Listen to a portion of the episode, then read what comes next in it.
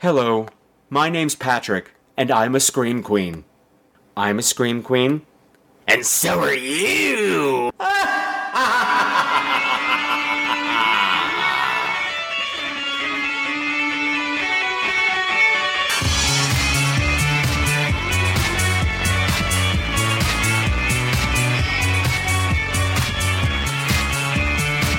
again, my beautiful screamers, and welcome to another episode of Scream Queens, the podcast where horror gets bent. This is episode 77, and tonight, look, up in the sky, it's a bird, it's a plane. No, it's a whole shitload of manky ass little alien motherfuckers come to screw up your life and invade your local movie theater. And I'm talking about the movie Dark Skies.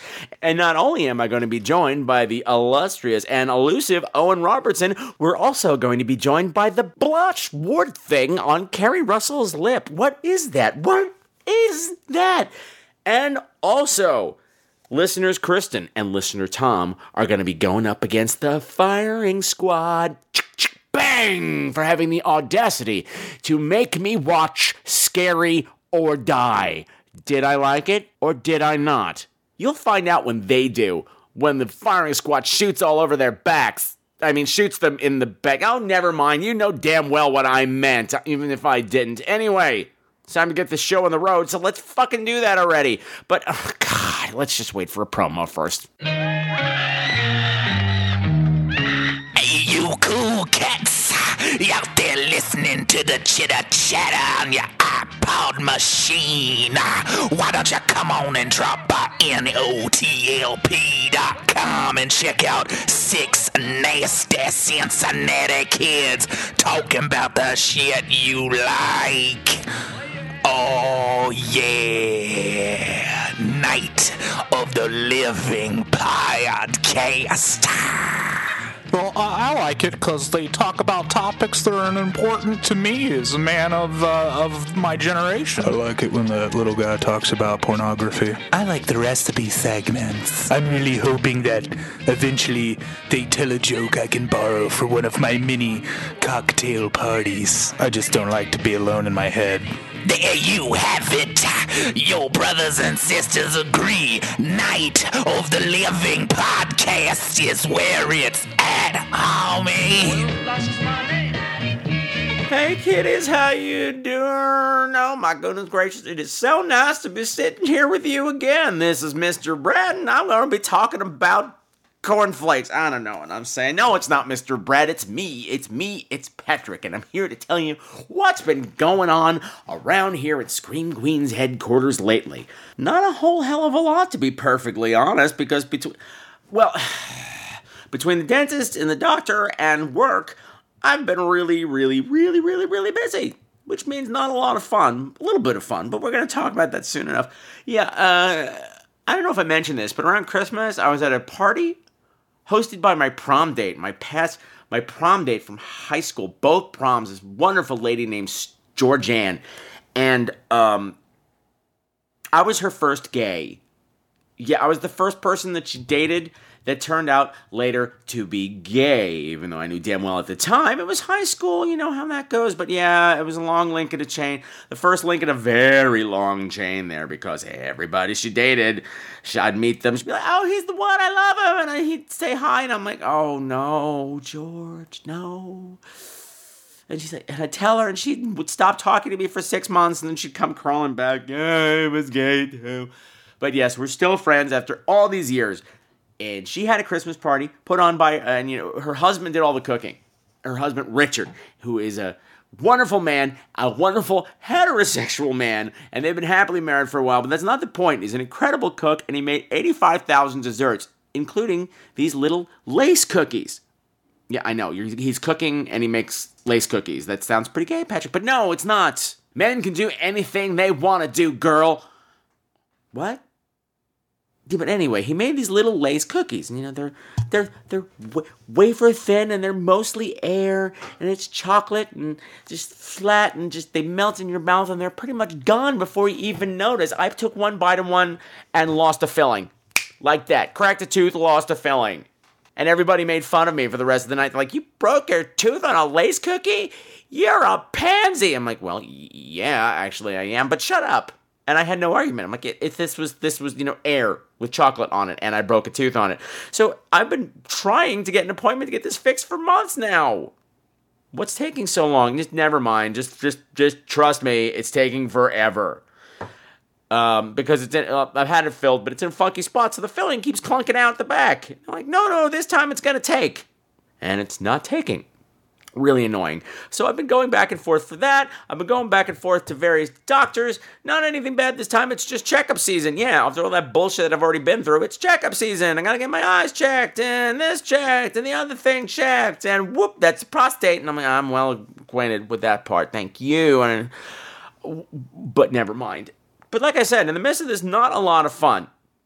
And oh, hey, Jekyll and Hyde Club is still up and running, and it, has been a good time. I'm uh, pretty much just working weekends now uh, until we get the liquor license. Yeah, still no liquor license, and this is why this is such an important thing, especially for any restaurant, especially the and Hyde Club. Granted, that's where all your revenue comes from. Yes. Granted, it gets everybody loose and having a good time. Yes you know, the really good party tables, the ones that are going to be great tippers and, you know, be lots of fun to play with while they're there. As soon as they hear that there's no booze, they leave. Yes, that's a problem, but the real problem is without the booze, adults don't believe. What do you mean? I'll tell you what I mean. Just relax. At the Jekyll and Hyde Club, there is it's this whole atmosphere. It's very similar to the Adventurers Club in Disney, only creepy. So there's all kinds of spooky things on the walls that speak and come to life, and you know, gargoyles and and and mummy heads and suits of armor, all are live and waiting to talk to you. Except the thing is, it's not some pre-recorded voice. They're actually talking. We can see you, and they can see you, and they can hear you. Yeah, it's an actor behind there, but you know what? When you have a couple of cocktails, grown ups start to believe the way they believe in Santa. Granted, the kids all believe as it is anyway, so that's not a problem, but it's when the adults begin to believe, is when the magic happens because they're drunk and they're vulnerable. is what I'm saying, and it's not happening, and it makes me very sad. Someday, someday soon, someday soon, the booze. Someday the booze will come. Someday I shouldn't sing that. I'll get sued by Disney. Ooh. Oh, so this is pissing me off. Next door to us, uh, right next door to the Jekyll and Hyde Club, that is on 44th Street off of Times Square. God damn it, Guy Fieri opened his shitty restaurant. If you don't know who Guy Fieri is, good. He's a chef from the Food Network or something, and he's just so fucking annoying. He's a whore. He's on every goddamn commercial. I think he does commercial for TGI Fridays, if I'm not mistaken. So that's how th- that's what this guy's taste level is at. So he opened up this restaurant, and it's horrible. It's horrible. It's horrible. And people, oh my god, it is so tacky. Like when it opened, it got this scathing review from the New York Times. It was possibly the meanest thing that has ever been written about anything ever in the entire history of the world. The review went viral, and it's hilariously bad because apparently everything, and so is the restaurant.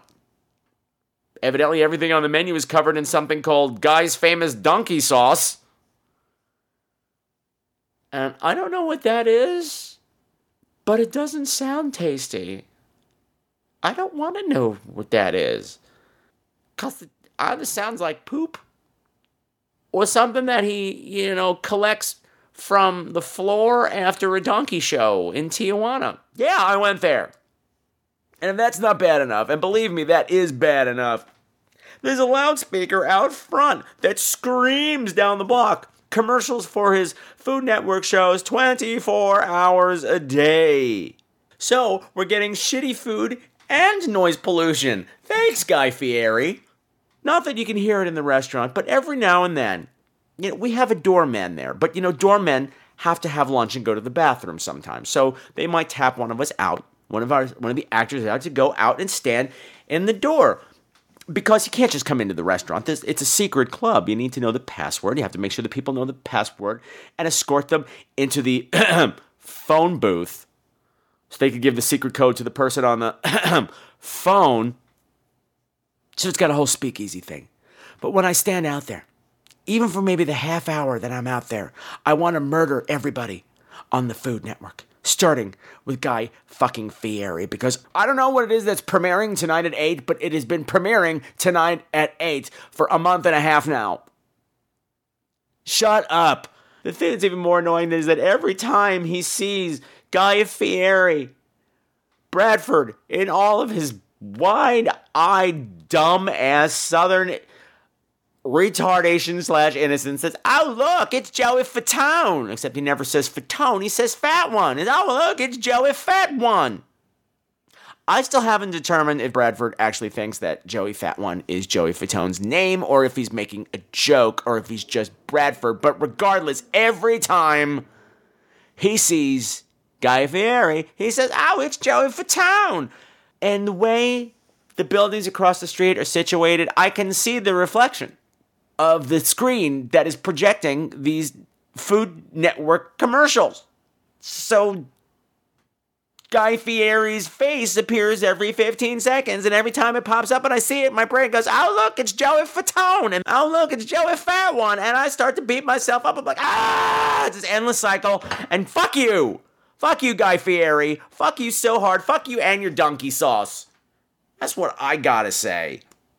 Okay, enough of that. I've been wow. I didn't even know what I'm. That was rambling. That was some rambling shit. That I started with teeth and wound up in I don't know. Joey Fat. I don't know. I don't know. I don't know.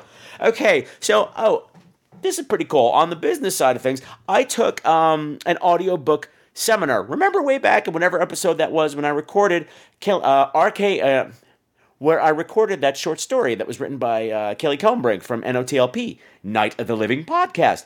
Uh, that story that was called Mrs. Lumley's Masks. Well, that got a really good response, and I've been thinking maybe this is a good career sideline for me because I can do it from home. Clearly, I got my own studio, and I'm used to talking on a microphone. Maybe this is something to look into. So I took this full day seminar with a brilliant man named Johnny Heller. Holla. No, not Holla. Hella. Oh, not Hella. Heller. Stop. I don't know. His name's Johnny something. Johnny Hale something and it was really good. Uh, he he really likes my work. He's like, you got a lot of potential, and you know, I have this whole thing to all these all these leads to track down, and it could be possibly good. The thing that's annoying though, however, is that I went back after the class and listened to what I recorded for Mrs. Lumley's masks, and I'm like, ah, this is all wrong. Ooh, mistake. Ooh, ooh, ooh. So immediately I'm hearing how I can better that story. So hopefully there are more things coming down the line.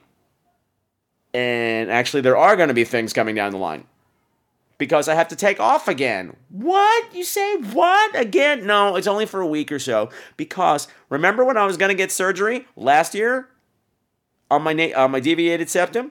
Right, that was the whole reason I recorded Mrs. Lumley's masks in the first place. Was because I was going to miss an episode because of the surgery recuperation period. Well, now it's really happening. So I'm going to be recording another short story, but who's it going to be? Whose story is it going to be? Well, I'm going to come back to that after the show because we've got a contest brewing here right about now. But first, I have to finish my story about this class because the, sto- this, the seminar was six hours.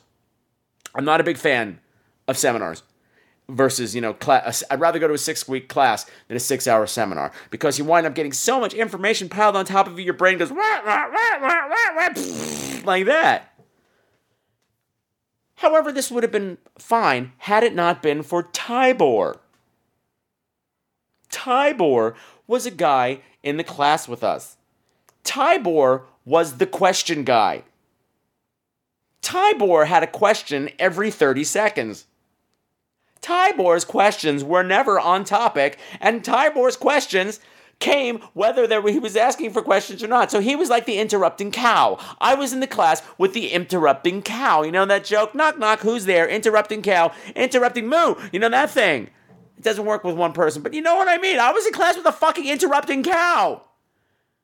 And over six hours, I was murderous towards the end of this. Sh- I was like, oh my god, if you start talking one more time, I'm going to murder you. This girl was up there at the mic recording her audiobook segment, and Tybor stopped her to give her notes. He is not the teacher. Johnny Holla Hella is the teacher, not you, Tybor. What the fuck kind of a name is Tybor anyway? You sound like a robot.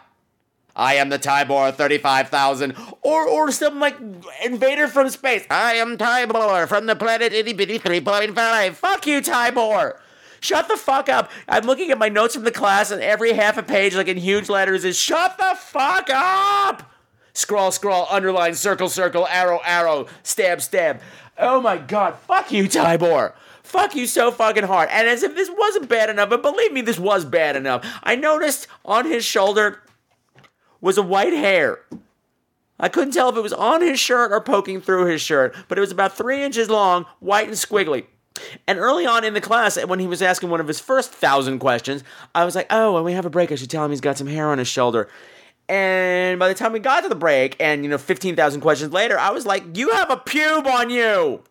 You're Tybor the pube man! I hate you! So, Tybor, Fuck you! You are the douche of the millennium so far. You are my uber douche. You are the douche in my colon. That is what you are.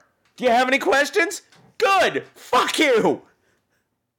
That's your answer. Whatever your question is, the answer is fuck you. Woo! Let's talk about some movies, shall we? Okay, what have I seen during the break that is not worth talking about at length here on the show? Well, first of all, I saw the movie ATM, which of course stands for Automatic Teller Machine. But in this case, it really did stand for ass to mouth, which I initially learned about from the Night of the Living podcast. Well, not not actually what it meant, but I the practice, but just the ner- the term ass to mouth. But that's not the. Who? Yes, previously I was an ass specialist, uh, an ATM specialist. I'm just kidding. Uh, no, I'm not. But shh, shh. And this is a movie about these three people held in a the world's loneliest ATM freestanding bank thing at night by some mad maniac, as opposed to a normal maniac. And it was not good. It had potential, but first of all, it was this one bitch movie. They they're the the two main the the, the soon to be romantic couple. They were they were driving some drunk friend home from a Christmas party, off his Christmas party, and he's being drunk and obnoxious, and he's the one that made them stop in the first place, though everything was his fault, and he was obnoxious throughout. So you had that really irritating character, but you got these really two nice characters. But the thing is, the movie is is based on them making stupid decisions. You know, it's the movie can't happen unless all three characters make horrible decisions throughout. And at the end, or I should say the non end, because the end does not make any sense, nor is it satisfying. It's really quite mean spirited and undeserved. And for them to give us an ending that was this downbeat, you really needed to wrap it up in a tight little package. And instead, it gave you this vague, really vague, nonsensical thing. So, ATM, yeah, I'd, I'd rather you, you stuck your ass dick in my mouth. Isolate that. That will be the clip somebody sends to my mother. And that's okay. She taught me well. Oh, hey, I want to make an apology. Now, for those of you who've been listening, you know that I did some background work on a show that premiered recently on ABC called Zero Hour, and I've been running a contest. If anyone can spot me on the show and tell me what I'm wearing, you could win, excuse me, some fabulous swag. Well, why are you apologizing? Well, first of all, I'm apologizing because I don't know what episode I worked on. It was a long time ago. They never told us what episode it was, so I don't know where in the first six it is. So, those of you who really, really want this swag have had to sit through two episodes now with no me. Well, big deal. Are you that much of an egotist? I'm, no, I'm not that much of an egotist. The show's just really bad. It's a convoluted mess and it gives me a headache to watch. I have no idea what's going on. And I don't really care either. Plus, it has premiered to abysmal reviews and even more abysmal ratings. So I don't know how much longer it's going to be on. That much said, the contest is still on. If you're watching Zero Hour and you spot me, please write me, tweet me, call me, and let me know what I'm wearing and how to get in contact with you. And you'll win some fabulous swag and probably some extra fabulous swag just for having to sit through this big shit show of a series. I also got to revisit a movie from my childhood because lately Netflix is putting out all these movies. Well, I guess they're being put out on DVD, but Netflix has been making available all these TV movies from the 70s that I grew up with. And the one I got to see was Are You in the House Alone? which was clearly riding on the cusp of the uh, When a Stranger Calls success. You know, it's a babysitter getting tormented by uh, an obscene phone caller. Except it's not. It's really just morality show. It's really more about rape. The girl is raped, and it's all you, you learn that at the beginning that that's what happened at the end of the night with the phone calls, and then the rest of the movie is leading up to that. And again, based on, I guess it was a simpler time. I don't know. I remember not liking the movie at the time because it was completely mismarketed. It was mis- it was billed as a thriller, and it's not. It's not. When you actually get to the night with the phone calls, it's about five minutes. So it is really more kind of like an after school special about the horrors of rape, which are horrible, and I'm not taking away of that, but it did it was rather boring. And I guess because it's from the 70s, there's a whole different mind take on it. Like they weren't going to prosecute because she wasn't a virgin. They're like, well, it's going to get thrown out of court because she wasn't a virgin when she was raped. I said, what? What? What? But I guess that was then and this is now. So yeah, we're having a lot of crazy rape things happening in our country now, or I should say attitudes towards rape. Things happening in the world at the moment, but I suppose we've uh, progressed a bit. Not enough, but a bit. But are you in the house alone? You can skip it. Although it's got a really young Dennis Quaid in it. So if you like Dennis Quaid, you might want to check it out. Or not. I don't really care what you do. Well, I do care what you do, but I don't care what you do with this movie. It's up to you. And finally, I want to talk to you about a movie called Sleep Tight. Oh boy, this is a good one. Sleep Tight is a Spanish film. It's from the same director who put out REC and REC 2.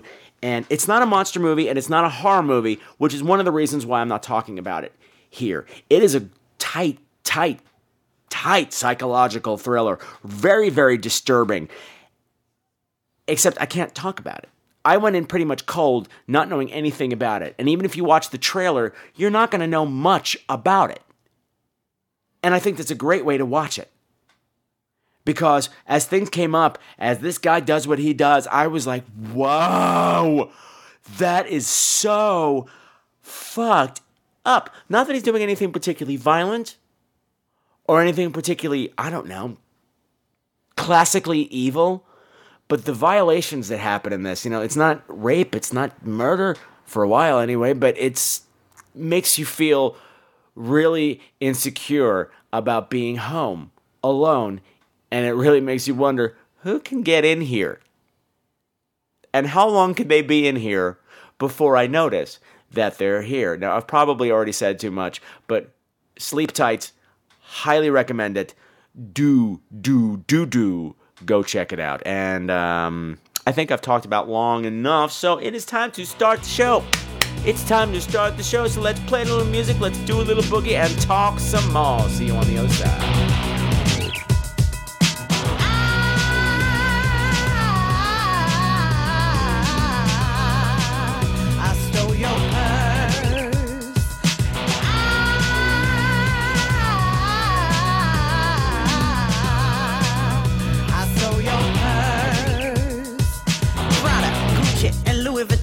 Shook the shit out your purse and I left it on the lawn. Ain't nothing but my Zorro sign. I shake that purse and I leave the shit behind. Beware the way you floss in your bag. I'm a real ghetto bitch, not a funny fag hag. I own your purse, it reminds me of a cunt. Empty it out like that time of the month. I own your purse, it reminds me of a cunt. Empty it out like that time of the month. Ah,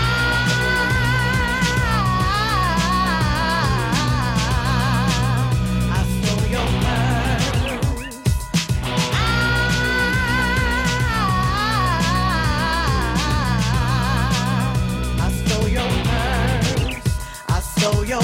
first, bitch, and that's your curse, bitch. Lordy mama, I stole your curse. I got a hole in my head and there's no one to fix it. A little unrational. I got a hole in my head and there's no one to fix it. A little. I take your and I take your man too. I take him in a party and I fuck him in the bathroom. Find yourself a garbage bag, a satchel or ziplock. While you're wondering where your purse is, I be sucking your man's cock. I shook it, I took it, ain't no apologies. You stand there crying and I say, bitch, please. You was the one who left that shit all alone. At least I didn't take your motherfucking cell phone, cell phone, bitch. Ring a ling a lang, ring a ling a lang.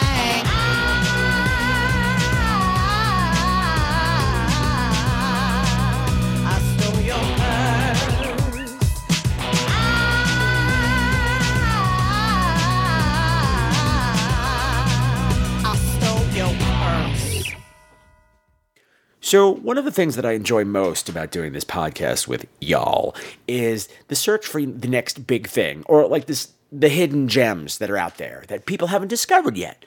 And while it's fun to do the search by myself, uh, I always love the feedback that I get from all of you. You know, just hearing about what you think about what I've recommended or talked about, but also when you guys step up to the plate and recommend a movie that you've seen for the rest of us to check out. However, there's some risk when one does that because, you know, if that turns out to be a really bad movie that everybody hates, that reflects badly on me. That I let that information go out there without checking it for myself to make sure that everything was up on, uh, you know, on the up and up.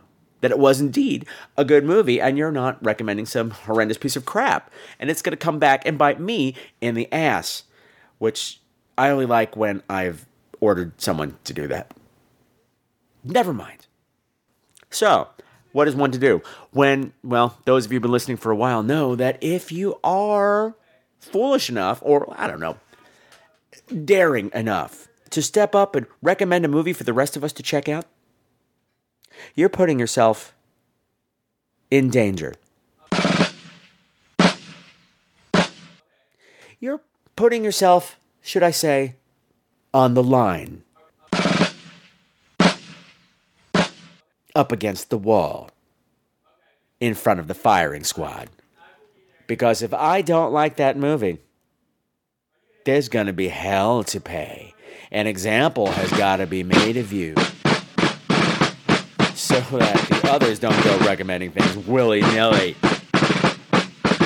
So, as many of you know, last week, two listeners, not one but two, well, well, they stepped up to the plate and said, I am willing to put my neck out or, you know, my ass on the line to recommend a movie called Scary or Die. And those listeners are Kristen and Tom. Now, the two of you know the procedure. Get up against that wall, spread them, and wait. Firing squad, are you ready? Listeners, are you ready? Scary or die? Let's take a listen to the trailer.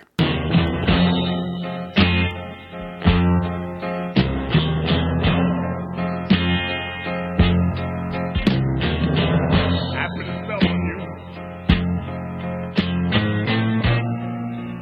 Uh, see now, the movie has not even started yet, and I've already got problems because the trailer doesn't have any audio besides this song. Granted, it's a great song, but it does not make for good podcasting. So, Scary or Die is already getting a fuck you from me.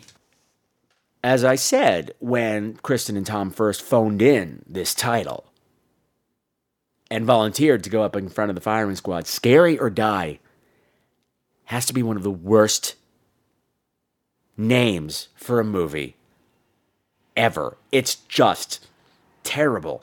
I didn't even get it right away that it was a takeoff on Funny or Die. I'm like, you might as well call it Stupid or Die or Scary or Diarrhea. I wouldn't watch that. Well, maybe I would. Nah, I live with Bradford. That's enough diarrhea for any one person. Anyway, Scary or Die is one of those anthology movies. Now, right away, I was a little put off because the Netflix review, or I should say, the summary, acts like it's one movie. They only talk about one of the stories. So right away, Netflix is kind of covering up the facts about this movie. And I said, hmm, what does Netflix know that I don't? So it was with great trepidation that I sat down to watch Scary or Die. And it's time, Kristen, Tom, your fate has been sealed. Scary or Die. I really liked it. I know, I know. I'm sure you wanted to get shut up just like Tommy from Toronto did, but no, I really, really enjoyed Scary or Die. It's not perfect. There's a lot going wrong, but you put it up against VHS, and when you put those two movies together, they are worlds apart, and this is far, far superior to the highly touted VHS. What makes it so much better? Well, I'll tell you. I mean, it's not that the stories themselves are great. All of them are kind of, as you said, tales of the dark side, um, tales from the crypt, that sort of thing. Comic book sort of a feel. So most of them are kind of predictable, but each of the segments, there are five, each segment feels like a completely different movie. Even though it's all shot in the same area, it's you can feel the different directors, you can feel the different writers, and they're all about different types of people, different ages, different backgrounds, different locations within the city. So it feels like an anthology movie, whereas in VHS, it was five or six stories that were basically all about the same people, and the uh, found footage nature of it just made it feel like it was. I, I would never know it was different directors if I hadn't known that going in. The other thing about this is the frame story. One of the biggest problems with VHS is the horrible, horrible, horrible, horrible frame story, which everybody hates. Now, this frame story is fairly simple. It's just somebody browsing, you know, on, on the web, looking at the Scary or Die website. And on the Scary Die, uh, Scary or Die website are these little movies. You know, you click on the she, whoever it is, the mysterious figure clicks on them, you know, a link, and you see the next movie in the chain. And that's pretty much it. Is it the best frame story ever? No. It's not a great frame story at all, but you know what? It's really short. Every time you go back to the frame story, you're there for maybe a minute tops. As opposed to other movies where you just wallowed in this nonsensical story that didn't mean anything. Um, now the stories themselves, I, I they're well told, with the exception of one. There's one that involves uh, someone uh, who goes to a who's having a birthday party for his younger brother, and there's a clown there who evidently was not, you know, hired to be there. He's not really a clown either. He bites, he freaks out, he's attacking people. One of the kids is missing, and the brother winds up getting, well, I mean, this guy, not his little brother, get he gets bitten by the clown who's got big old fangs and kind of looks like John Wayne Gacy. And slowly he starts turning into this clown monster. And uh, this is the one that they describe on Netflix. This is the one that apparently they put their money in because whoever this guy is, whose name eludes me, is somebody of some interest. And it's the longest of the segments, and unfortunately, it's the weakest. It's just lays there and it doesn't make a lot of sense. Like what's nice about these short stories is kind of you can overlook plot holes because they're so short. You're not getting the whole story. But since you're wallowing in this one, things really stand out. Like the reason this guy gets attacked by the clown, his mama says, Oh, here's the money, you go in the kitchen and pay the clown. Which means she hired the clown. So later on, there's endless mystery of where this clown came from. Who is this clown? And at no point does the mama say, Well, I hired him. This was the wear address I got, or this was his telephone. No, no. They, they kind of forget that she was going to give. I don't know. It was just stupid, and it was the weakest of the stories. That much said, it wasn't awful. Uh, one of the stories, in fact, one of the strongest ones, is maybe about three minutes length total. Was it scary? Not particularly. Was it eerie and satisfying? Oh, yes, it was. And all these stories are pretty satisfying. Kristen and Tom didn't like the first one, which takes place in the desert in Arizona, and it's about you know people torturing you know Mexicans coming across the border who get theirs in the end. I, I liked it because you know there was this the main redneck guy was kind of sleazy hot, like gross hot. Like I can imagine really freaky, good, weird sex, freak sex with this guy, and that's important. The other guy, however, it was he was face. the other actor was really really self conscious of the black, you know, the blackout that they painted on his teeth because he kept flashing those teeth at every possible moment. I'm like, your black keeps moving. By the way, the little that, that was a drawback. But overall, I really enjoyed Scary or Die. So there's no execution this week. Do I recommend it? Yeah, actually, I do. It's a. I think it deserves some love. Like I said, it's not great, but I found it better than VHS. It was very satisfying, and at the end of each segment, I was very, very, very, very happy. Uh, my personal favorite, I think, was the second segment, which uh, was about a lonely Asian man getting over the death of his wife, who meets a beautiful girl who is not what she seems. Is it predictable? Yeah. Again, is it fun? Yeah. Mainly because it was such a radical change from the first story. This is a much higher class of people, and as opposed to the rednecks, and but it, it was careful and uh, detail attention to that kind of a detail, the variation of things that made Scary or Die a very satisfying watch. So, Kristen, Tom, thank you very much for the recommendation. My hat's off to you. No tiara, because come on, get real. You lived. What else do you want? You didn't get raped publicly on the airwaves like Tommy did. Even though he liked it, no matter how much he says he didn't, which actually he didn't say that he didn't, did he? Hmm. Heterosexual, my honey. I'm just kidding, Tommy. I'm just kidding. I'm not kidding. I'm not kidding. Yes, I am. Of course I am. Not kidding at all. Shh. Shh. Good times come to me now.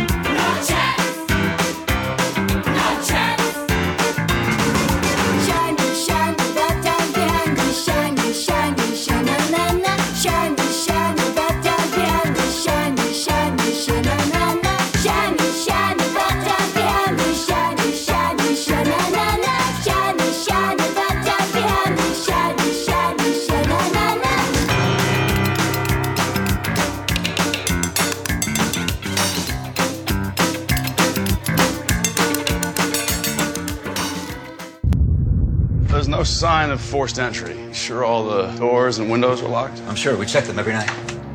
Karen says you guys had to call the police. Is everything all right at home? Yeah.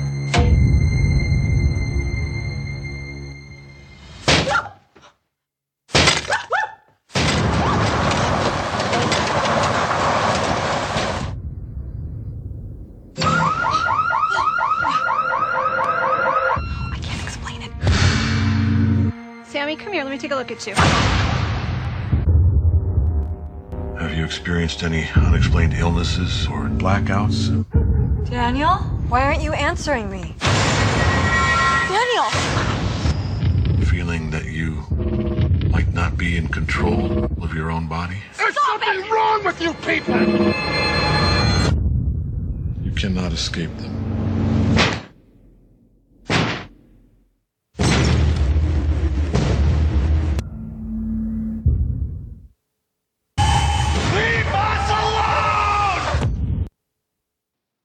Okay, so the main feature this week is the new sci fi thriller that's in the theaters, Dark Skies. Now, to be perfectly honest, this wasn't on my must see list. However, I got a call from a friend of mine begging, screaming, crying, please, please, please, can we go to a matinee of Dark Skies? And I said, all right. Now, who is this mysterious friend, you might ask? Well, you can ask him yourself because he's here right now. Ladies and gentlemen, boys and girls, the illustrious, the elusive, the fabulous Mr. Owen Robertson.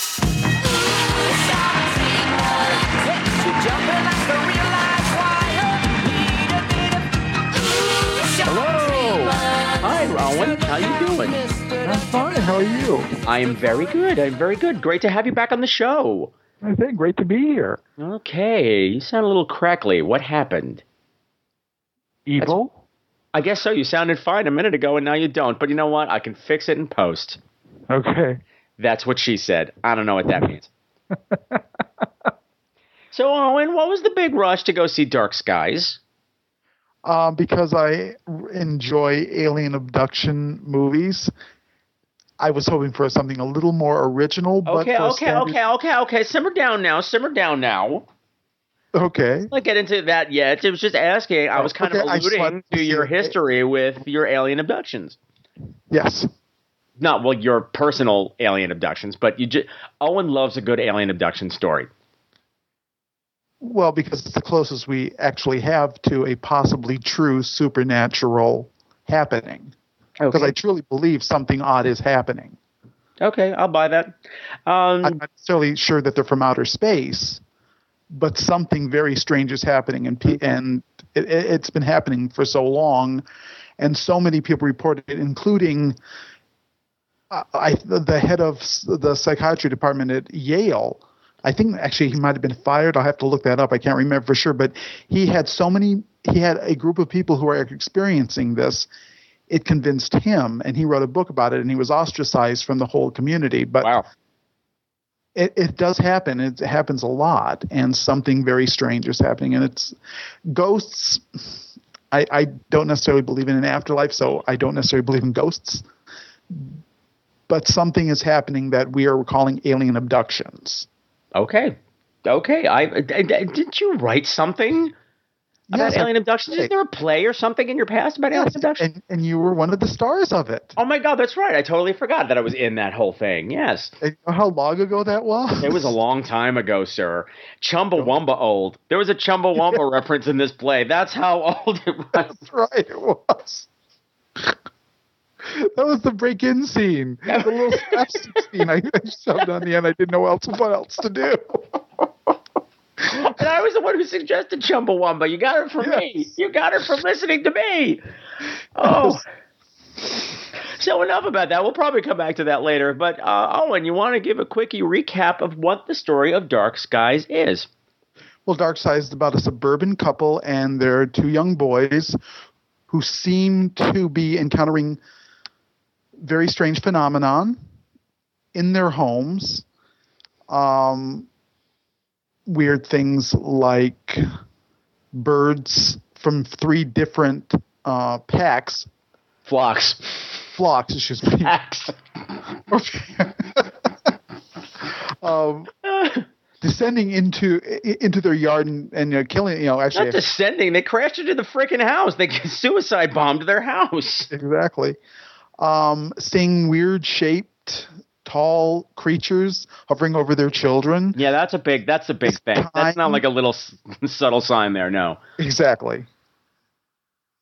Uh, but the the thing is, they're mostly traditional, which you know I actually kind of got to hand it to them that they actually didn't, dis, you know, decide to stick with the basic tropes of the alien abduction experience. Uh-huh. They didn't want to do anything outlandish. They wanted to stick what to what most people actually really do experience. Okay. People don't tend to disappear. That was the main threat at the end. Uh, you know, you know the whole little kid from Close Encounters thing Well, is basically not according to Ticket to Ride. They don't. They do so according to Ticket to Ride. Ticket to Ride because that's we that's because we need some kind of closure, and there is well, you really said child to kidnappings by the little people. Yes, exactly. For possible, uh, you know, ancient sources of alien abduction stories that have made their way into folklore. That was from Ticket to Ride. That was from Ticket to Ride, and they actually even brought that up in the movie. There was some, there was a whole scene from that guy who used to be on Oz, who's uh, whose name I should know. J.T. Simmons. That's the one. Uh, and he does the insurance commercial. But. Simmons, excuse me. Yes. Um, yeah, he's the creepy old exposition guy. Yes. And that's, you know, he pretty much just shows up, drops plot, and leaves, Right. which is the job good. of the creepy old exposition guy. Actually, the cast was superior for The, this. carry, the cast was superior for this, but he he delivers all that stuff and he gives that speech. His speech is there were lines that were almost verbatim out of Ticket to Ride. Th- really were, and which of course I took from the many UFO abduction books, mainly by um, a the man who really actually started writing about this. Uh, Bud Hopkins, Mm-hmm. who who uh, who published the very first really big UFO abduction story of the modern age. I don't, I don't even know it wasn't even an abduction story. It was about the Greys, but it was published in the Village Voice in the early '70s. Okay, I'm sorry, the Grace. And, and Bud Hopkins wrote it. He um and he eventually wrote he created the modern quote unquote mythology of the alien abduction. Okay, and the Grays was what he called the visitors. Yes, Exactly. Okay, just just clarifying for those who short, aren't familiar. slanted-eyed creatures that look somewhat humanoid that basically look like fetuses that have been neonated to you know full grown, which is Mm-hmm. what they think some think some people think that they are. They're actually fetuses because a lot of alien Yeah. abductions have to do with taking um, embryos and eggs from women.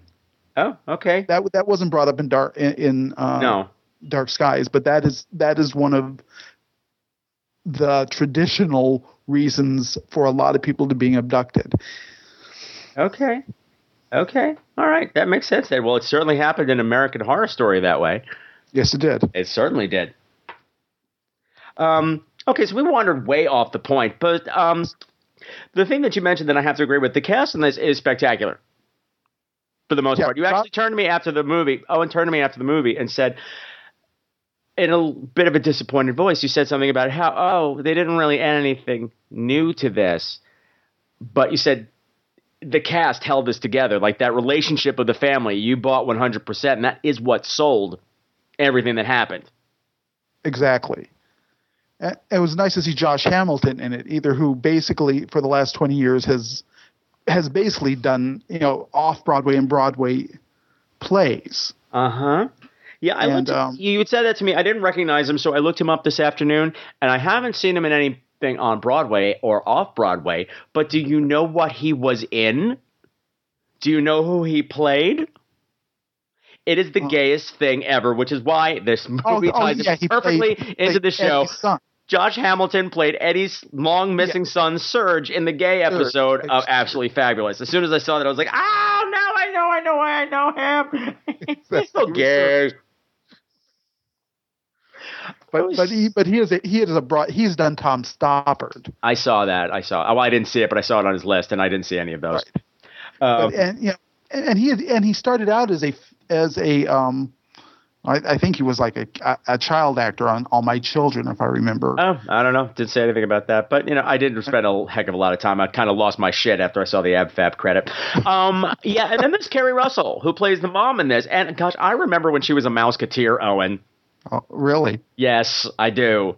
This was long before she was Felicity and got that haircut that almost brought down the WB. So she, no, she was a Mouseketeer when like Britney Spears Uh huh. And Justin Timberlake, I watched it then. and Ryan Gosling. Uh huh. Wow. See, that was uh, you're a little younger than me. I was watching that when I got out of college. For God's sake, This- I was in that phase, that after college phase, where I'm going to sit at my parents' house for six months. Oh, it's it's it's the phase that a lot of people do with Cartoon Network now. I see. Yes. Okay. Yes, that was fine. We didn't have Cartoon Network yet, so I was dealing with the Mickey Mouse Club. Okay, that was a true story. I didn't really mean to tell today, but that's okay. but she was. I really like to see her in this adult role, and she was not really smurfy and nice either. Even before anything was happening, she had an edge. She did, but she, but she was kind too, which, which I liked because you remember there's a scene in it where she actually where she needs money really bad, and she's trying to sell a house. She's a realtor, Yeah. and she really needs to make the sale, but she has a moment with the mother, and the mother actually asks her point blank, "Is this a good deal?" And she says, "No." Yeah. And and, and I, I really liked. I actually liked both parents. They were. I going- like them both too. because uh, you know, on top of everything else, they were going through some really hard financial Mm-hmm. uh, too, which Mhm. added, you know, Gravitas. to everything. Yes. Um, can we talk about that house that she was trying Oh, to sell? This 19 the, the, the, the mid-century house that I want to live in. No, it was like it was no. I mean, we had so much of that furniture in my house when I was oh, growing up. My parents had the worst taste. This was the seventies. We had Spanish Mediterranean furniture. We had bullfight paintings, two of them. None Oh, of velvet. Some of that was some of that was all actually left over from the fifties in that house. That that wonderful lighting. Oh my god, there was this lamp, ladies and gentlemen. There was this lamp that was like little slices of citrus fruit. It was the tackiest thing I've ever seen. And both of us look at each other and go, want, want that. Want that? Want that now? It was fabulous. It was like this awful 70s house. And her son actually steals, well, he figures out how to break into the house and they go in there and smoke dope. Right. Him and his friends going and smoked up. I'm like, I don't want to get high in that house. I'd be freaking out. Well, not to spoil anything, but one of the things the aliens do is that they study. I mean, basically, we're lab rats, as as someone actually references in the movie, and everything that is being done to these people is just study reactions, uh-huh. how, and and they can manipulate them because they have you know the implants, you know, Mm-hmm. Traditional implants that can control their minds and control their realities. yeah. Um, that was something I liked too because I boys saw puberty. Sorry, you go, you go. boys entering puberty, so that was very important to the plot too. Yes, I uh, didn't get to see a lot of the trailers for it. I saw an occasional teaser. It was maybe ten seconds long, and it made it look like everything was going to be about the youngest son. And I was rather pleased that it wasn't just involving that kid. It wasn't just another kid in jeopardy. The whole f- it starts with him. Right.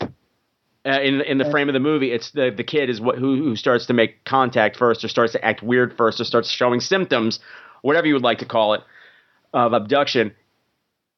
And But then it overtakes the whole family. They all have sequences yes, that yes. are really some of them are terrifying. Yeah, absolutely terrifying. There were, and granted, a lot of them wound up in the trailer, which is unfortunate.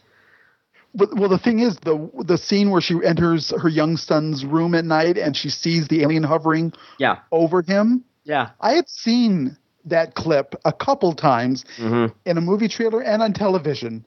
Yet, when it happened in the movie, it still freaking scared me. It was a scary jump. scene. That was disturbing. Like I said, I, we had a discussion afterwards because I said my problem with the way they were not a problem, but the thing that was freaking me out with the depiction of the aliens in this film was that they had way too much arm and way too much leg. Like their their limbs were just way too long. And I mentioned Slender Man, and Owen got all up and He's like, they're supposed to be short. They're supposed to be. Well, they are. I know. Well, hey, According well, to Bud Hopkins, they're short. you're not the. He ain't the boss of me. Hello. The aliens got us. They did. They don't want us having this conversation. That's exactly what I thought. No, Yep, that- yep, it's- That's exactly what I thought. Exactly. I thought maybe you got abducticated. yes. Oh shit! They're they're they're dissecting Owen Robinson right now. Well, th- there are bizarre phone sequences that happen in some of these alien abduction books too. Okay. Those books sca- scared me to the point I thought it was. I one time I thought it was happening to me, and I kind of had a nervous breakdown for a couple weeks. Really? It did. Okay. Well, you know, actually, we've had discussions about this too, and I I I was going through that period where I was having a lot of um, what they call it, sleep paralysis, Uh huh. where you keep I would keep waking up from well, I- it would feel like I had woken up from a dream, and I was in my room, and I would be trying to move, Yes. and I couldn't, and I would hear this sound, and would and I would feel like there was somebody else in the room. Exactly. The same thing happened to me. They, I went through that for months. yeah, me too. Mm-hmm. Um, and then all of a sudden it would clear. and then it stopped, and it hasn't happened Yes. since. No. Um, yeah, and of But- course, when that was happening, we had already had our conversation about this. Oh my god, the aliens! oh no, this this happened to me as a child when I this didn't happened. know what was happening. happens It's- to me. Yeah, this happens. and then to I read these Bud Hopkins books. I said, "Oh my God, I've been abducted." And I, I, there's there's a chance there's a chance that I think we might all have. There's there's theories that this is part of our evolution. That Mhm. whatever these things are, they're part of us. They're part. They're just as organic to this earth as we are. Mm-hmm. They're just better hidden. Well, it's just like what Veronica Cartwright said in Invasion of the Body Snatchers, and she said, "Oh God, this is just like when this." Stupid aliens. Seriously, seriously, I was right in the middle of my Veronica Cartwright quote. and I don't know yeah, what I know. When the Well, any anything having to do with a, lo- a loss in space offends the aliens. Even if it's a relation to Lost in Space, she wasn't actually on the show. Well, her, yes, but Her sister was. her sister. That's true. Still, Uh, too we're way off It- the story of this. It's Doctor Smith that that really offends. We never abducted him. no. We don't like her. Um, yeah, we're way off topic from the movie, but I really got a kick out of the movie. The implants were very creepy too and well done. And the thing is, this is a terrible thing to say because it had nothing to do with anything. And actually, this was a very effective thing about the film. A lot of it, even non-suspense, non-suspense scenes, a lot of it is shot in extreme close-up. Yes, I noticed that. So too. everything is very, very intimate. So you really get in touch with these emotions, and even when it's just like family stuff, you really get this feeling of togetherness and this true emotional feeling. The thing was, at a certain point, I realized that Keri Russell has a thing on her lip. you obsessed with that through the it whole was, film. it's right. No, once I noticed it, I couldn't not see it. So I have to inflict this on the rest of you. It was right in that space. I forget what you call it, that little ridge right under your nose. Well, I have four episodes of, of the Americans TiVo, so I haven't watched it yet. So they I'm really keep sending looking me. They keep sending me work on that show, and I'm like, I have to. I can't have been able to accept any of it. But I'm like, I'm afraid I'd go there and just stare at her thing the whole time. I'm like, I think I know where. I think I know where Keri's implant is. It's right under her nose. they made her get that haircut. She, she didn't even remember it. Um, there's that great scene. It's in the trailer too, uh, where she freaks out and starts banging her head Oh yeah, against the glass in front of these people that she's showing a house to. That I thought was really scary. it was really effective. You know what I also like about the movie? We never see any even a hint of a UFO. No, nothing. It was a very low budget movie, and I thought that was very effective too. Yes, Um, so and I- again, that's something that happened that that does happen in a- actual alien abductions. There are no UFOs hovering over these people's houses. Mhm.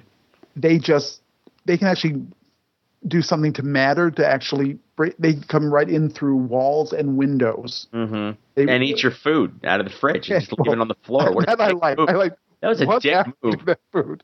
Yeah, that was that weird thing, that whole uh, poltergeisty thing that started out with, where they're actually just making messes, which is, which is kind of different from a lot of. It. I've never actually. Well, they, never, they started making messes, and they also started leaving marks.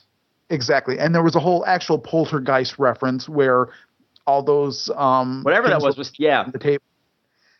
So I think I actually I think that was to throw us off to make us think that it was an actual ghost story, not a UFO abduction story. Yeah, but then it wouldn't be called Dark Skies. But True. there were there was a lot of terrifying stuff in it. It could have played as a ghost movie as well. I, there were a lot of just the, the scares, like in theory, were small, didn't involve special effects, but I found them really scary. And what really surprises me, the reviews are scathing.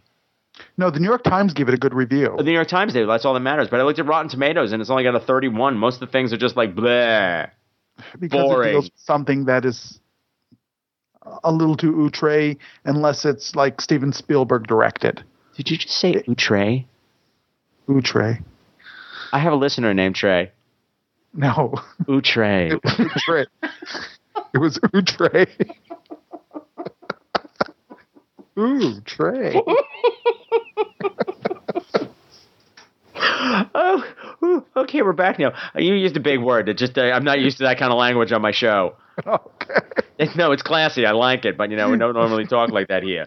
Oh God. Um, yeah, I was just surprised. You had actually said that you thought the movie had kind of missed its window. No, no, yeah, it did. It, it came out. You know, this it, it was total X Files. Um, I mean, there are a lot of X File references, but again, X File took a lot from those alien abduction Yeah. books too. Yeah, well, and I said to Owen when he said that, I said, "I yeah, that's true, but I didn't mind because it was a story that was really well told. It was a familiar story, Exactly. but that It didn't take well away from the fact that it was extremely well told. Uh, and also, sad thing, you know, these kids today don't know their history. That's true. 'Cause I no, that was, it was total. That's exactly what I thought. This, there are kids who've never even heard of the X Files. I was going to say I had that conversation, like, oh yeah, David Duchovny. That's He was, older than Ticket to Ride. somebody said that that X somebody on YouTube said that David Duchovny Duchovny used to be a judge on the X Factor.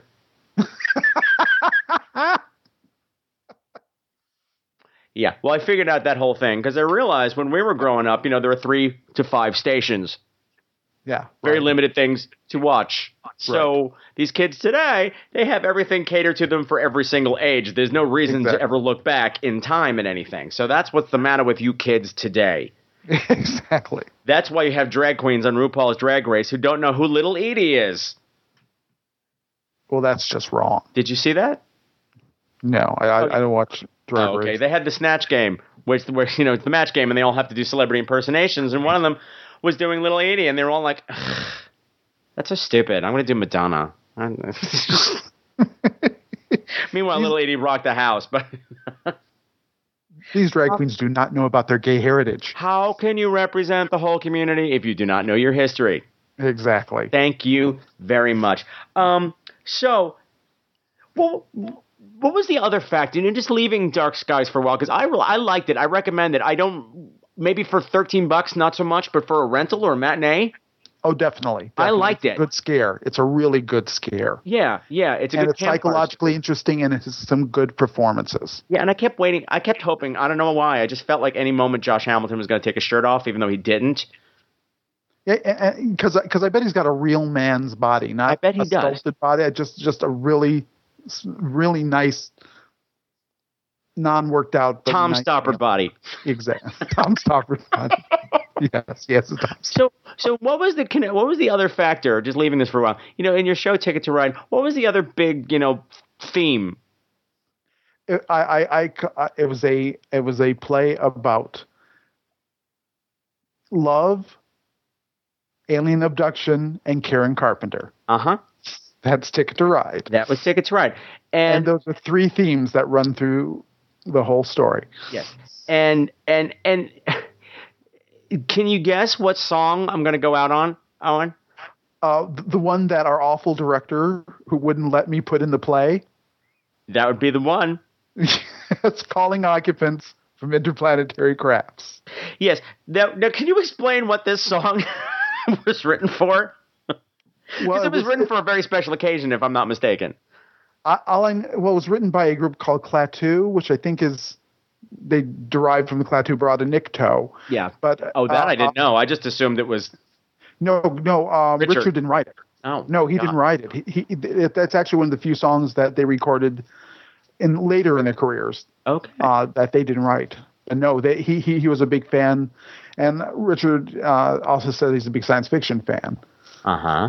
But um, and it's and to have someone with that incredibly innocent voice that Karen Carpenter has to actually sing this song, Mm and it it it, it is so warmly inviting. hmm. Mm hmm. Well, because it was for an event. Well, which event was it for? That uh, the World Intergalactic Oh, right. Contact Yes. Day. contact day, yeah, wh- whatever that is. But that was something that this group Klaatu indulged in, I guess. Okay. I don't even know if it was a real, it was if it was an actual real. I don't care. It's real to me. And I don't every- care about Klaatu. I want Karen Carpenter to be behind that whole movement. exactly. Karen Carpenter to being the face of World Intergalactic Contact Day. exactly. Because she's she's just, she at the end she was a skinny. It's probably great. That was awful. Owen Robertson, thank you so much for joining us again here on the Scream Queens Horror Podcast. Oh my God. Now get out of here before, I don't know, before the, they hang up on us again. Okay, talk to you soon. In your mind, you have capacities, you know, to telepath messages through the vast unknown. Please close your eyes and concentrate with every thought you think upon the recitation we're about to sing.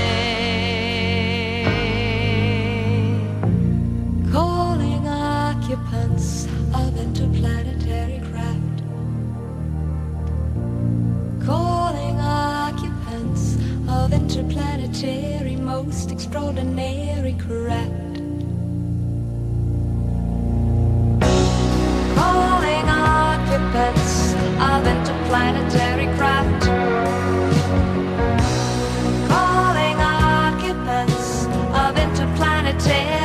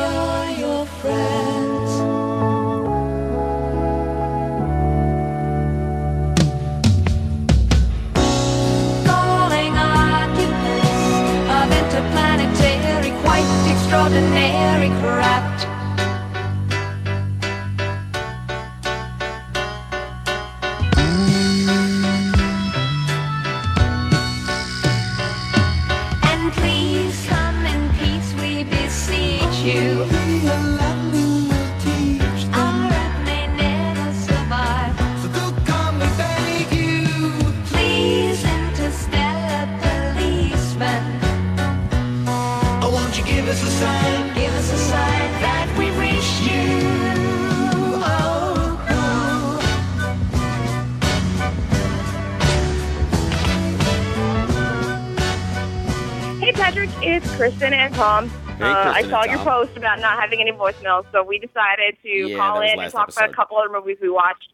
I see. Uh, the first one is The Pact.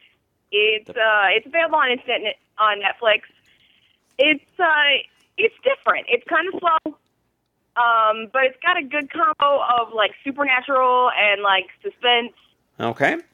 uh, going on throughout. Um, doesn't have a big budget, and it Nothing definitely probably could have used some polishing if they would have, uh, you know, I think if they would have like gone through the script a couple of times and kind of polished things up, it would have been even better. But it was a good, it was good for what they had to work with.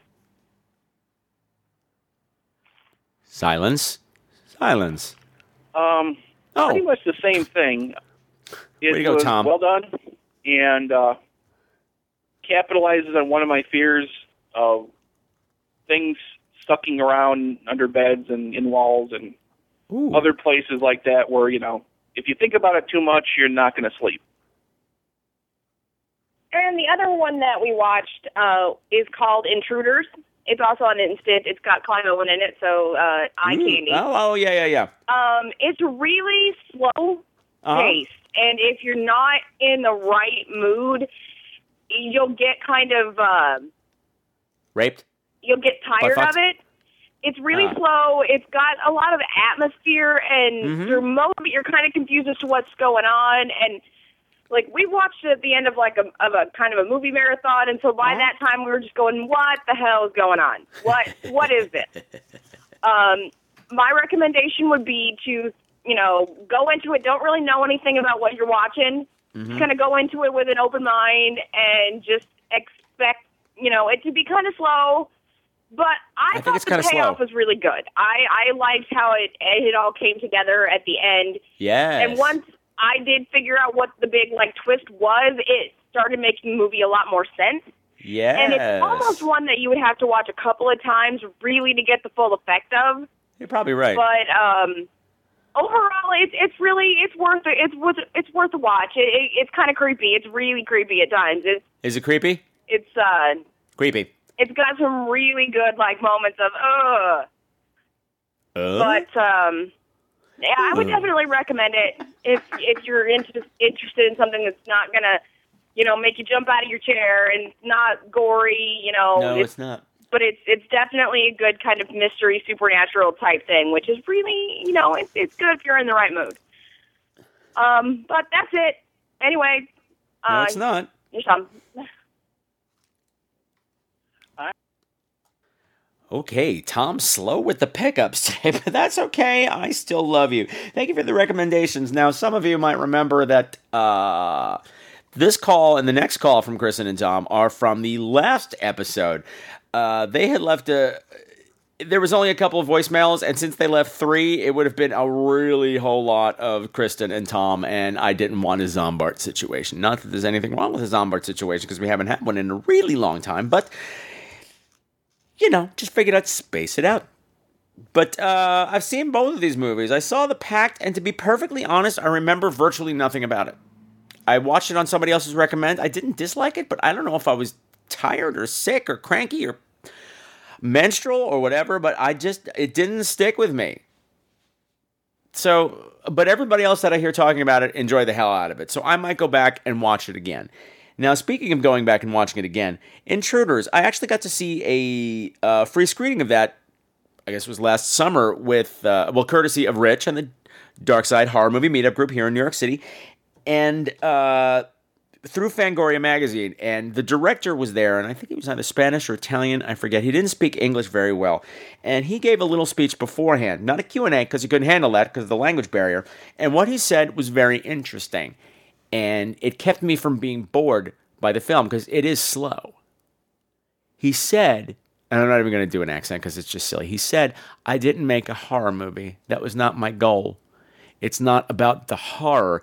It is about how fear uh, I'm sorry, it's about fear and how fear gets passed down through generations. And um, the evolution of fear and the, this this almost genetic passing of fear. And so there were scenes that were creepy, like you said.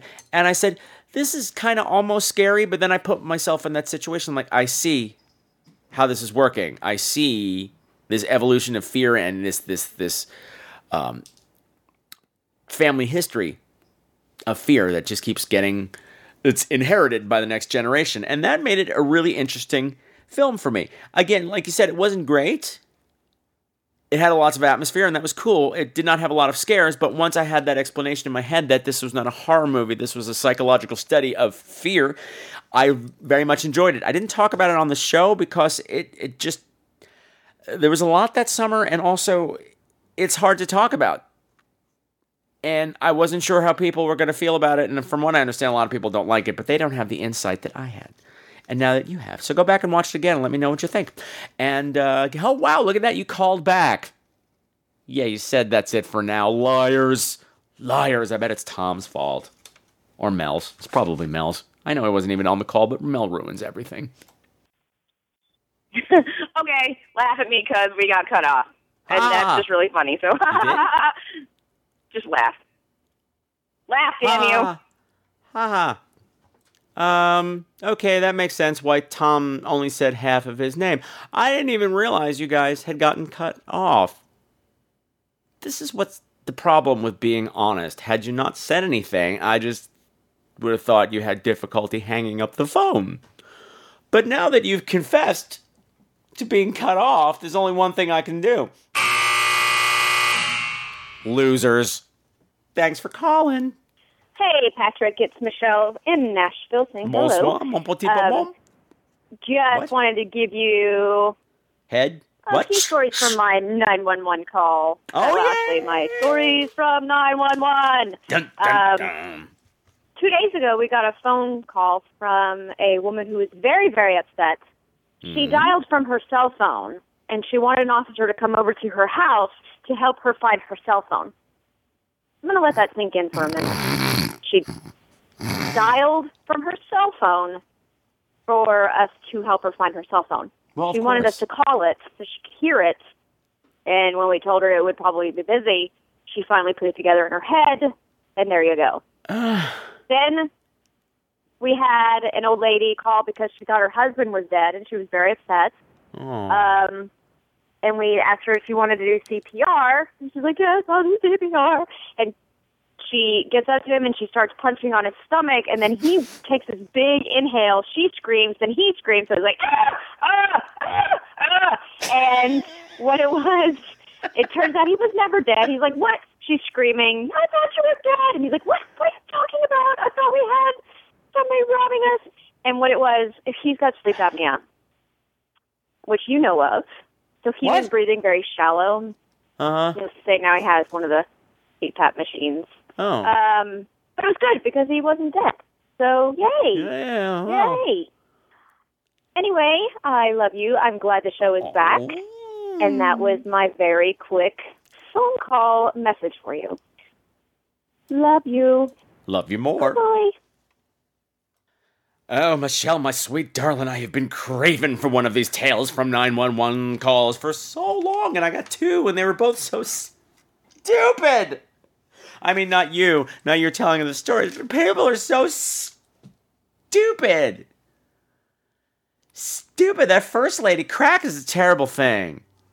Crack is a terrible, terrible, terrible, terrible thing.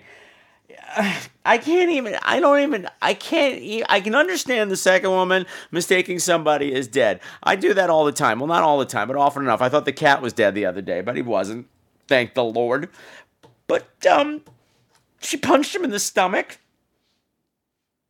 Cause that's how you do CPR. I thought he was gonna throw up on her or poop, but either way, the the screaming back and forth was awesome, awesome, awesome. And Michelle, my darling, I'm so sorry, so sorry we did not get to connect when you were in the New York air. Wait, was it you? Was it you? Was it you who was in New York? I forget now. There's something I forget. There's so many. I don't know. I I'm terrible with meeting people. If it's if it's not Steven and Brandon or Dan Dominguez, who never calls in the show anyway, I never meet anybody. It's terrible. I'm a horrible person, but you love me anyway, and that's the important thing. I need love from strangers. Which takes me back to that rabbi I met after the Nightmare Haunted House. But you never mind. If you don't know that story, too bad. Go back and listen to it.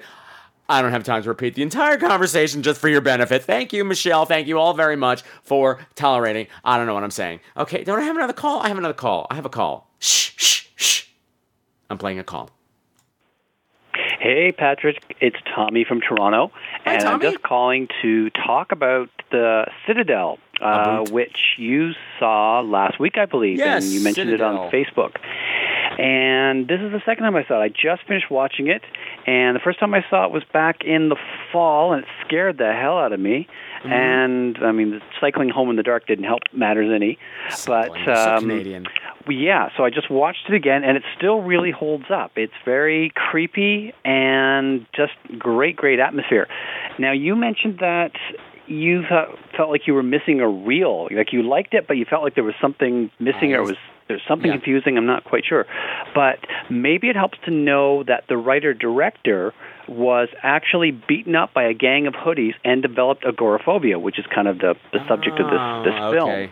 And part of his recovery from this whole thing was writing this script.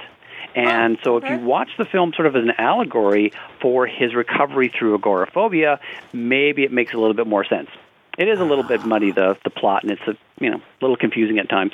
But anyway, it's still really good.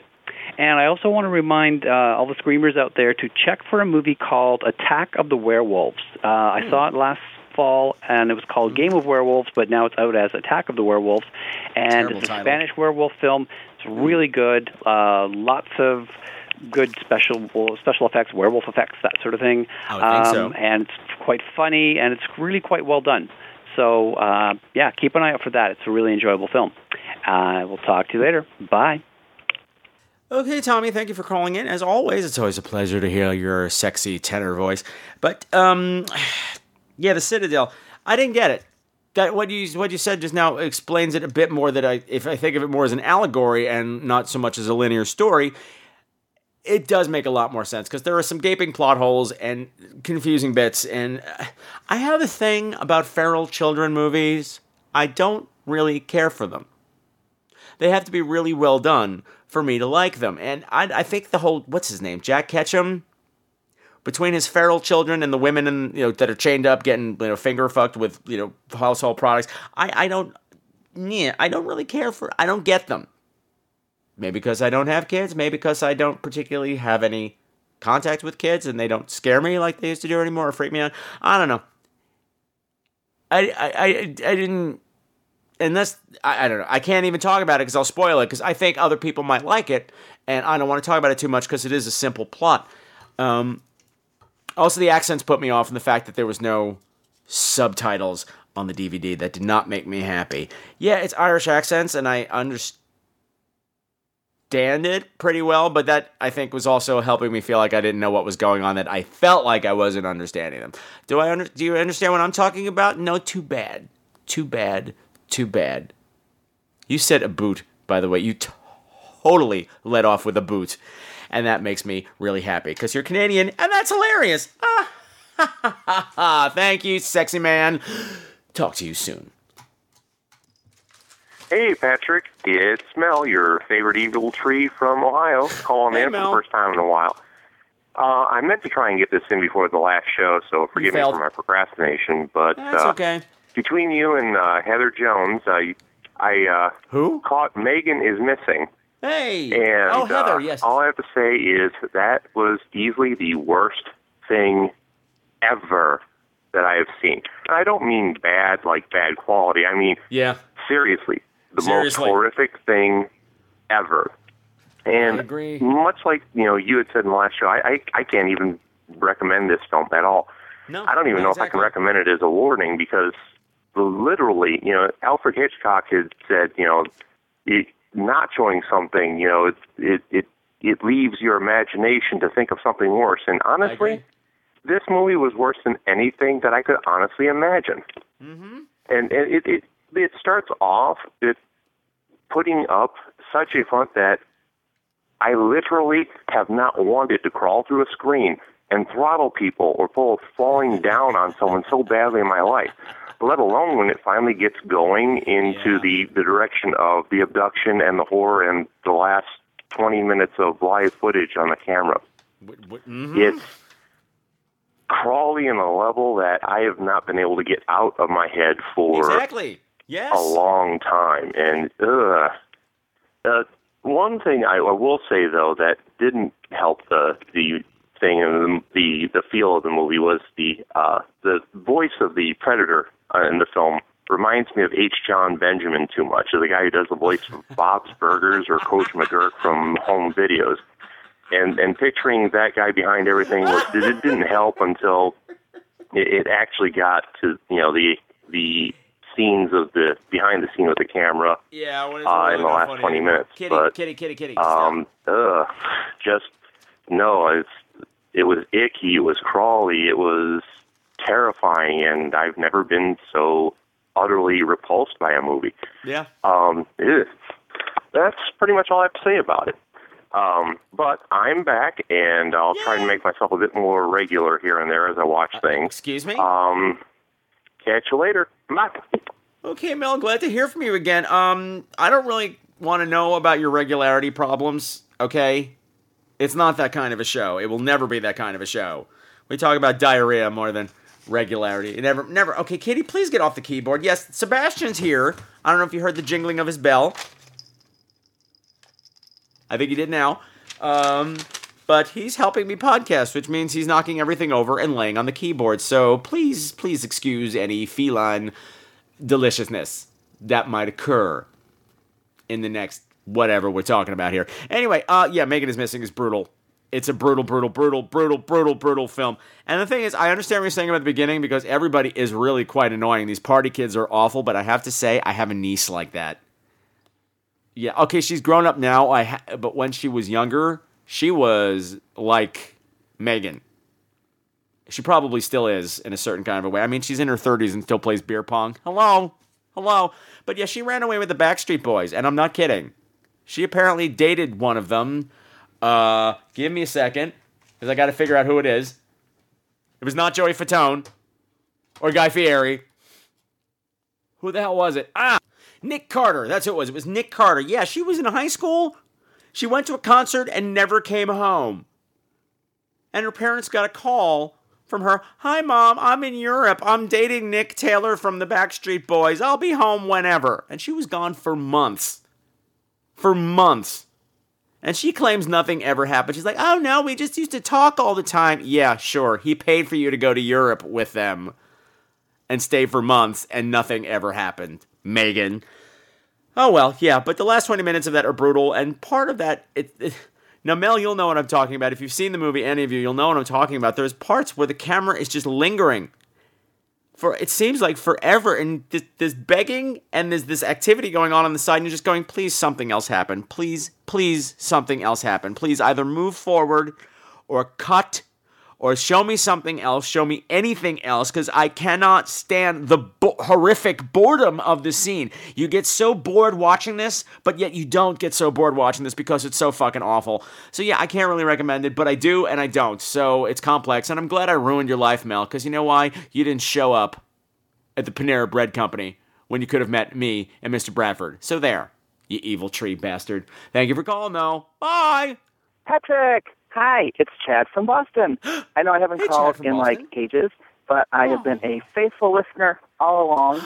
Just have not had time to to watch movies like I would like to. I'm so far behind on my viewing list, but I have been dear. faithfully listening to you and your reviews, and have my list based on your recommendations of things I want to get caught up on when I have time. Oh, um, I loved your comment about not sticking with the New York City Gay Men's Chorus for one of the concert blocks because Yeah.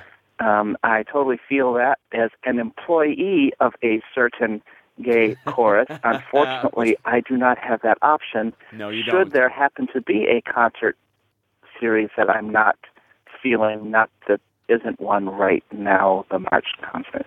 But anyways, um, looking forward to your review of Dark Skies. Please, please. I hope it's really good because I'm really in the mood for a really good modern contemporary scary horror movie, and I hope it's great. Um, the other thing I've started started watching, I received for last Christmas set of two of the Dead series that I heard a lot about, and so my partner bought it for me, and I finally cracked it open and watched the first one, and it was I didn't hear what you said. okay. Okay. It was. Um, I'm here's hoping the other three though I'm- Hello. um, are okay. I mean, there's some great scares and some some really fun shots, but there's some really awful, awful um, characters and dialogues. But whatever. Um, I'm going to slog through the other three and see what it's like. And that's all. I just wanted to say hi. And Hi. um, looking forward to reviews. Okay. Bye. Bye. Bye, sweetie. Chad, sweetie, honey, pickle, baby, lamb chop. I don't know what you said. Your voice completely cut out when you said you're watching the box set of blah. I don't know what. I just went back and listened three more times. Your voice is completely gone. So I'm really sorry you're not particularly enthralled with whatever it is you're watching right now. But I am very happy that you continue to watch, listen to the show, even though you're busy, because you're a busy superstar man. And I told you that after I met you, that you're a big superstar, super superstar. Um, Catherine Mary Gallagher's got nothing on you, and your armpits smell better than sh- than hers did too. I got nothing. I'm sorry. I'm still battling the cats for control of the microphone, and uh, as yeah, and now we're rolling on the belly and knocking the mouse over and falling off the desk. Professionalism, kids. That's what it's all about. Thank you for calling, Chad. Please do let me know what it is that you didn't like, so I can tell other people that you didn't that they you're or rather I, I I forget it. Just let me know what you were talking about. Okay. Thanks. Bye. Hey, Patrick. Hey, Screamers. This is Betty oh, calling in a hi. solo voicemail regarding Scary or Die, which was the film that Kristen and Tom suggested Patrick watch and were willing to go up against the wall for. Wow, I watched it yesterday afternoon, and all I can say is, what were you guys thinking? I, I can't Oh. imagine that Patrick's going to have anything good to say about this film. Um, don't know it's me. an anthology. It's got five different stories.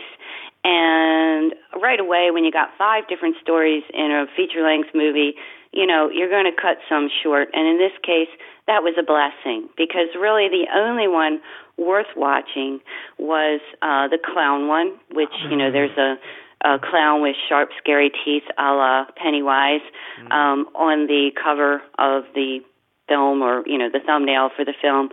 And that's because it's the only one worth watching it was okay. It was pretty good actually and only probably because i watched the first three segments before it and they were so bad.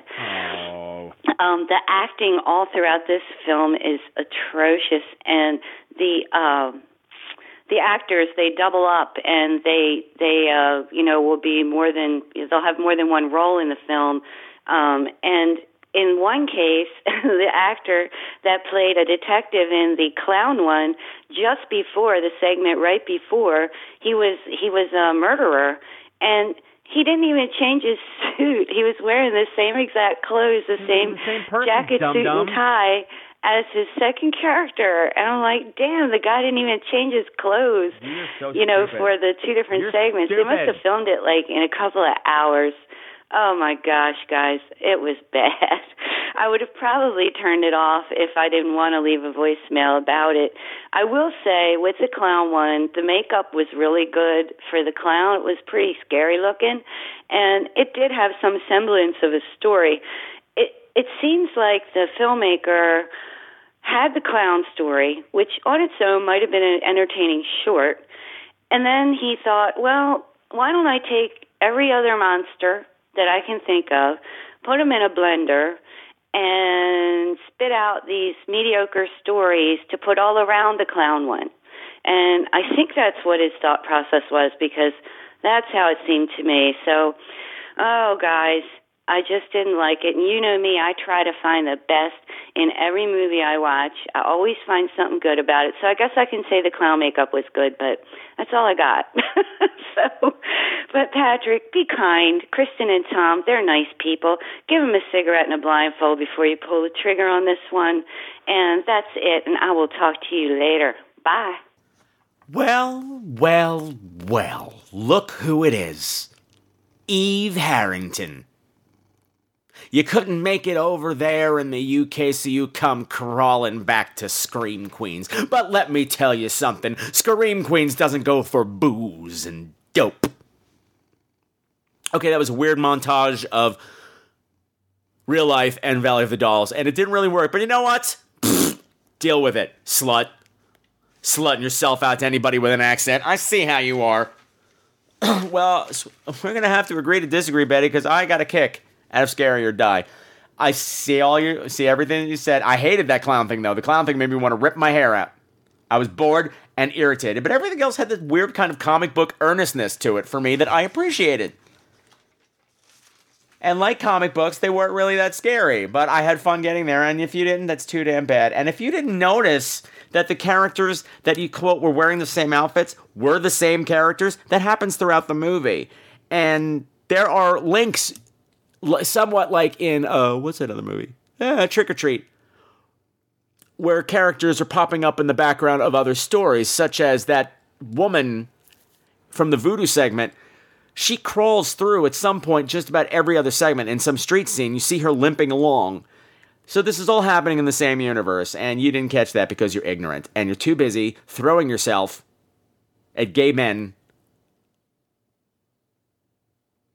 that don't eat meat which is ridiculous absolutely ridiculous and you know what you know you're not alone though because badger angel fucking hated it too she sent me this nasty note like that was the worst fucking thing i've ever seen blah blah blah blah blah so you know i don't know I, I maybe it just got me in the right mood. I watched it, you know, still tucked into bed on a lazy morning when I didn't feel like getting up, and I had a good time. So, um, you know what? I don't really care what your fucking opinion is because you go and slut yourself out to other shows. That's what. I expect my host to be loyal. I'm gonna smack my bitch up. That's what I'm gonna do. Nah, I'm not gonna do that. I'm not gonna do that. I would never do that. But you know what? When I'm threatening to physically assault my listeners, it is time to end this show for another week. See, I don't have an ending anymore because he stole that from me. Justin stole that from me. And he's stealing you. You never loved me. You- don't love me. You never loved me. Now we're being dramatic, and that's fun. But hey, everybody, if you want to be like all these cool people that called in and made the show even better than it was going to be anyway, by all means, do leave me a voicemail at 347 767 3509. Or you can write to me at crew at screamqueens.com. And as always, that's Queens with a C. You can like me on Facebook, you can follow me on Twitter, and you can just, I don't know, pet your pussy in front of a microphone, because that's what I'm doing right now. I'm stroking it slow and soft. Ooh, what a happy furry pussy I have right here. Um, so, you know what? Before I talk about what's going to be happening next time, I have a couple of things I want to bring up. First of all, I mentioned earlier that um, I'm going to be taking uh, an episode off to go get my surgery. There'll still be an episode of the show, but I'm in advance. I'm going to record another audiobook style segment of an original short story, but I haven't figured out whose yet. Whose story am I going to do? I don't know. That's up to you. If any of you out there are writers or know a writer and they have a short story that I could possibly read in about a half an hour, something that doesn't have too many characters, by all means, send it to me. I will be selecting what I think will be the most suitable for the show, and I'll be reading it aloud the week of April 4th. Sebastian? Yes, Sebastian's very excited about this too. He's rubbing himself all over the microphone. Thank you, thank you. So you got audible pussy action now too. This is what you don't pay for. Uh oh yeah, but this was great. This is a funny thing that just happened, and I'll forget to talk about it for next time. So I'm going to talk about it right now. I just came in, got home from a trip through Midtown Manhattan, which is always delightful at this time because, you know, I had to go through Times Square and I hate going through Times Square because it's a tourist nightmare. And as I'm walking through, it's just, I've talked about this before with the costume characters, but in front of Toys R Us, there were not one, not two, not three, but four, but five Elmos all in a cluster. And it looked like some weird fluffy porn or a plushy porn was about to bust out at any moment. Elmo gangbang. I don't know. He's already had one sex scandal this year. Bring on another one. But then I see like another Elmo walking down the street with two Hello Kitties on either arm. I'm like, what has happened to my town? But this is not the point because the amazing, most amazing thing happened when I got to the next block in Times Square. I see the structure set up. And I'm looking at it, I'm going, what the hell is this? It was a rally station for um, a fundraiser for uh, some group that's against colorectal cancer and they have all these people out singing and dancing and giving out stuff. But what was amazing in this tent was a gigantic walkthrough colon. It was like the fun house. You know, that rotating barrel thing? Okay, it didn't rotate, but it was like a colon that you could walk through. And it had all the stages of cancer healthy colon to uh, final stages of colon cancer. So you could walk through and look at cancer close up. And I'm just like, okay, there's a colon in the middle of Times Square. But the thing is, you had kids running through the whole thing, like, yay, yay, I'm in the colon. But the amazing, this dad was yelling at his little boy, honey, come out of the colon. We gotta go. It's almost, we gotta go meet grandma for dinner. Please come out of the colon. He's like, I'm staying in the colon. It's fun in here. I'm deep in the colon. I'm like, oh my God, I hope you grow up gay. Cause I know. Because at least this will count as practice for being deep in someone's colon. Anyway, that's disgusting, but that's what this show is all about a lot of the time. So, uh, next time, I have a lot of things in the works. I've been watching a lot of stuff and I've been recording a lot of stuff that is in the bank. Uh, I'm going to be talking about at some point in the next few weeks. Uh, Grave Encounters Part 2. Bradford and I already recorded our review of that. I'm going to be sitting down with Casey Criswell, I almost said Casey Kasem, huh? Casey Criswell from Bloody Good Horror to talk about The Devil's Rock, which is uh, going to be a crapshoot segment. If you want to play along at home, it's available on Netflix Instant. I also saw, um, God, what was that movie? Ah, got Brittany Snow in it. Oh, God. Ah, ah, ah, would you rather? Going to be talking about that. And we'll probably be talking about The Last Exorcism too. So if you want to play at home, I just gave you four titles, so get on it. And of course, next time, on Monday, I'll be sitting down with the composer Dana P. Rowe to finally talk about Zombie Prom. And by the time you get to it, it'll be like, who cares? I'm bored. I don't care about the show anyway. But fuck you. It's my show. My show. You will you will love it because I told you to love it. God damn it. So until next time, continue to keep the world a creepier place. And remember, as my grandmama used to say, Boy, I remember when you were a child and so fascinated with them alien shows. You wanted to get abducted by them so bad. Why, I haven't caught you giving yourself an anal probe with a cucumber that time. And then that other time. And then that other, other time. Haven't eaten a pickle since.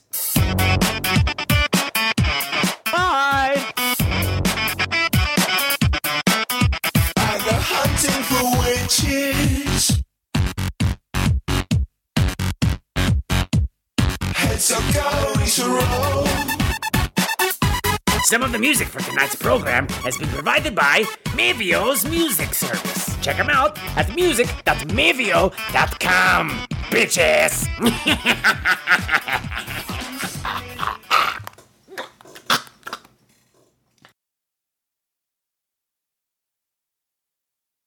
Yeah.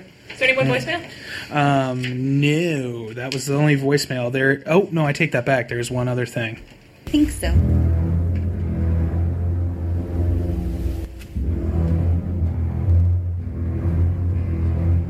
Just when you thought it was safe to go and check your voicemail. Yo, where you at, bitches? Skillet, winged death, cock pops your ear hymen open and floods your skull with a hot, sizzling load of ecto jizz. You hear that? That's your brain getting pregnant. yes, pathetic human cock jockeys. It is I, unspeakable evil, swooping down upon you out of a moonless sky, eyes blazing, fangs glistening, tongues slobulating, talons flashing, nipples proofing, gonads pre-lubricating, and and. You know, actually, this is sounding more like Star Jones at the all-you-can-eat Sunday bar, but no! it is I, Flim, Flim unholy scourge of the skies, eternal profaner of the sacred, and bringer of excruciating death to the ignoramus, the ig- ignoramus, fuck, words are hard. Um, stupid people. How about stupid people? A death to the stupid people. Uh, and ass fucked me sideways with a rusty pogo stick. You people are stupid. Yes, you. You gaggle of lazy-eyed, four-nostriled, flipper-headed thalidomide babies, otherwise known as the Night of the Living podcast crew. And don't think I didn't notice that you all just snuck your birthdays while I wasn't looking. Hmm. Very sneaky. Well, congratulations. Another year of you all spending your Saturday nights sitting on the toilet, pinching out a loaf, rubbing one out with the one hand, and eating seven layer bean dip with the other. Class acts, a lot of you. And the world is that much better because of you. Oh, uh, oh you know, a side note. Um, Mom? Mommy? I just want you to know that I'm fine. No, no, no, don't worry about me. I'll be home for my birthday party. And, uh, oh, and could you tell Mr. Schmoopy Bread that I miss him very, very much? And I will see him very soon, okay? Okay. Oh, shut up, you.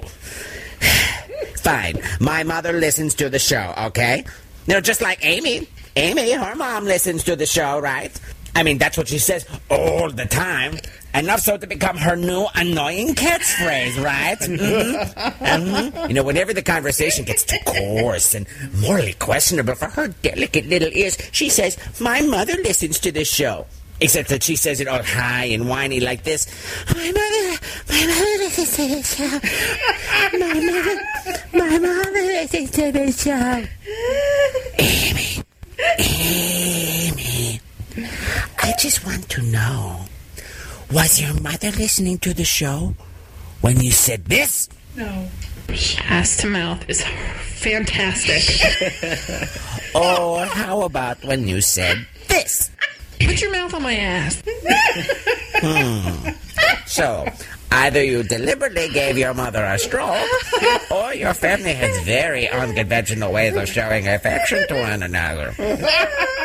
You know, either way, I want to party with you, baby. Just wipe that chocolate mustache off your face first. Because that's nasty, baby. You nasty. Whew. Okay, I got a boner right now, so uh, I'm gonna go. Uh, but before I do, okay, everybody, stop listening for a second. Mom, mommy, mom, mommy. You know, Barbie Girl isn't my favorite song, crusty old hag. This is. Enjoy it, fuckers. Ciao. Hey there, Georgie girl, swinging down the street so fancy free. Nobody you meet I can't breathe. See the Lord. Ass to mouth is fantastic, isn't it, Amy? It really is. I was um slandered via audio. Yes. All right, Chiswick, you have a or no, you don't. You did your thing already. Are we?